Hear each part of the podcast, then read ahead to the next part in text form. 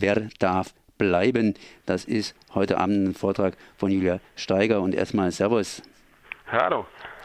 Schön, ne? Geht allerdings nicht um Urlaub, sondern es geht um Flüchtlinge und Flüchtlinge, die wollen hier in Baden-Württemberg bzw. in Deutschland bleiben. Allerdings gibt es dazu auch unterschiedliche Stellungnahmen.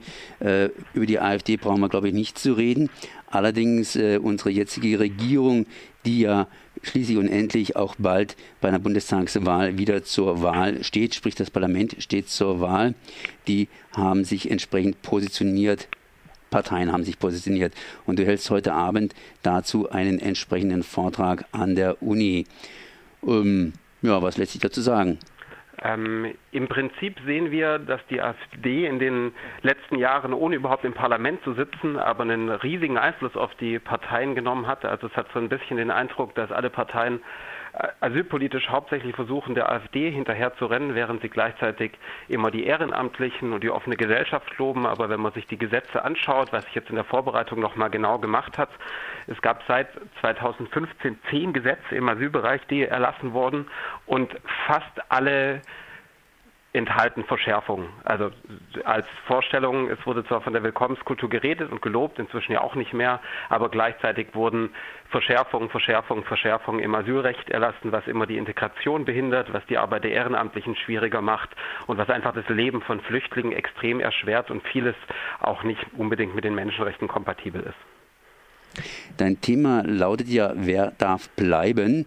Das heißt, äh, wer darf tatsächlich noch bleiben? Wohin hat sich der ganze, ja, äh, die ganze Gesetzeslage hin entwickelt?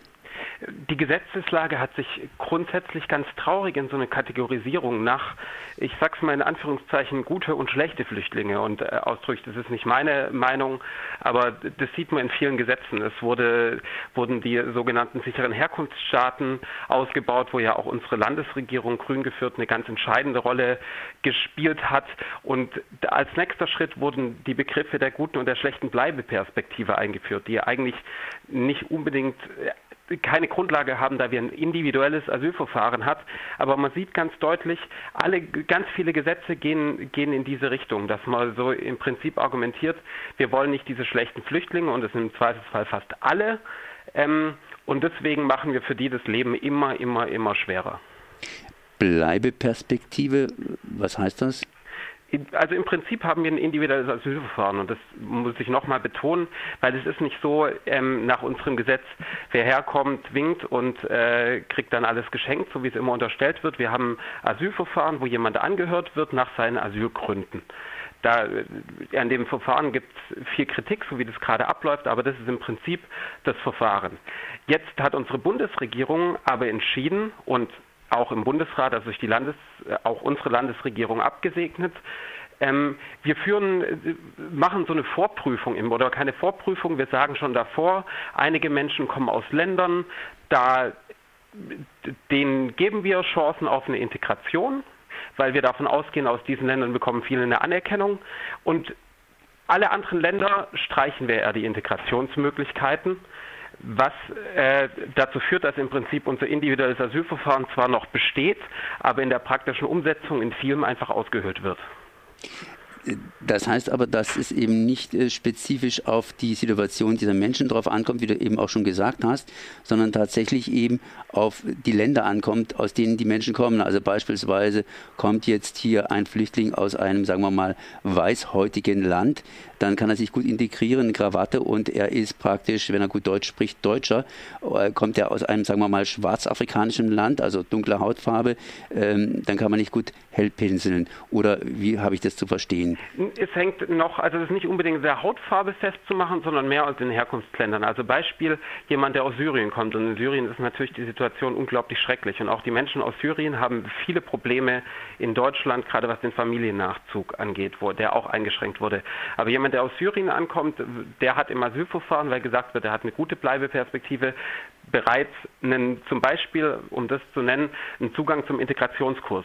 Was ich gut finde, aber im Prinzip sollte das allen zustehen. Das Gegenteil sind die Menschen aus sogenannten sicheren Herkunftsstaaten, die müssen in der Erstaufnahmestelle bleiben, ohne ein Recht auf Arbeit, praktisch ohne Sprachkurse, mit leider immer noch teilweise eingeschränkter Schulbildung in Baden-Württemberg, ohne das Recht, sich frei zumindest innerhalb von Baden-Württembergs zu, be zu bewegen. Also man sieht einfach, es, wir haben zwar weiter ein individuelles Asylverfahren, aber ganz viel dieser Gesetze zielen darauf ab, dass man einfach per Definition sagt, äh, aus ganz vielen Ländern, die Leute wollen wir eigentlich nicht haben und deswegen streichen wir denen auch die Integrationsmöglichkeiten. Heute Abend wird wohl darüber geredet, wie die einzelnen Parteien sich positionieren. Kannst du dazu schon was sagen äh, während diesem Interview? Ähm, also nicht so sehr, wie die sich positionieren, weil ich das auch erstmal weniger wichtig finde. Ich finde den Rückblick interessanter, weil oft ist es so, dass gerade in Parteiprogrammen von Parteien wie, wie Grüne stehen viele, viele gute menschenfreundliche Sachen drin, mit Hinblick auf eine sinnvolle Integrationspolitik, mit Hinblick auf eine Asylpolitik, die sich an Menschenrechten orientiert.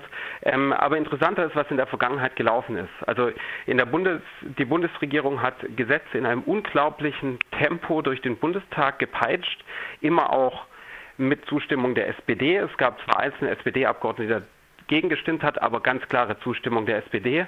Und im Bundesrat wurden fast alle dieser Gesetze angenommen, also von den Ländern.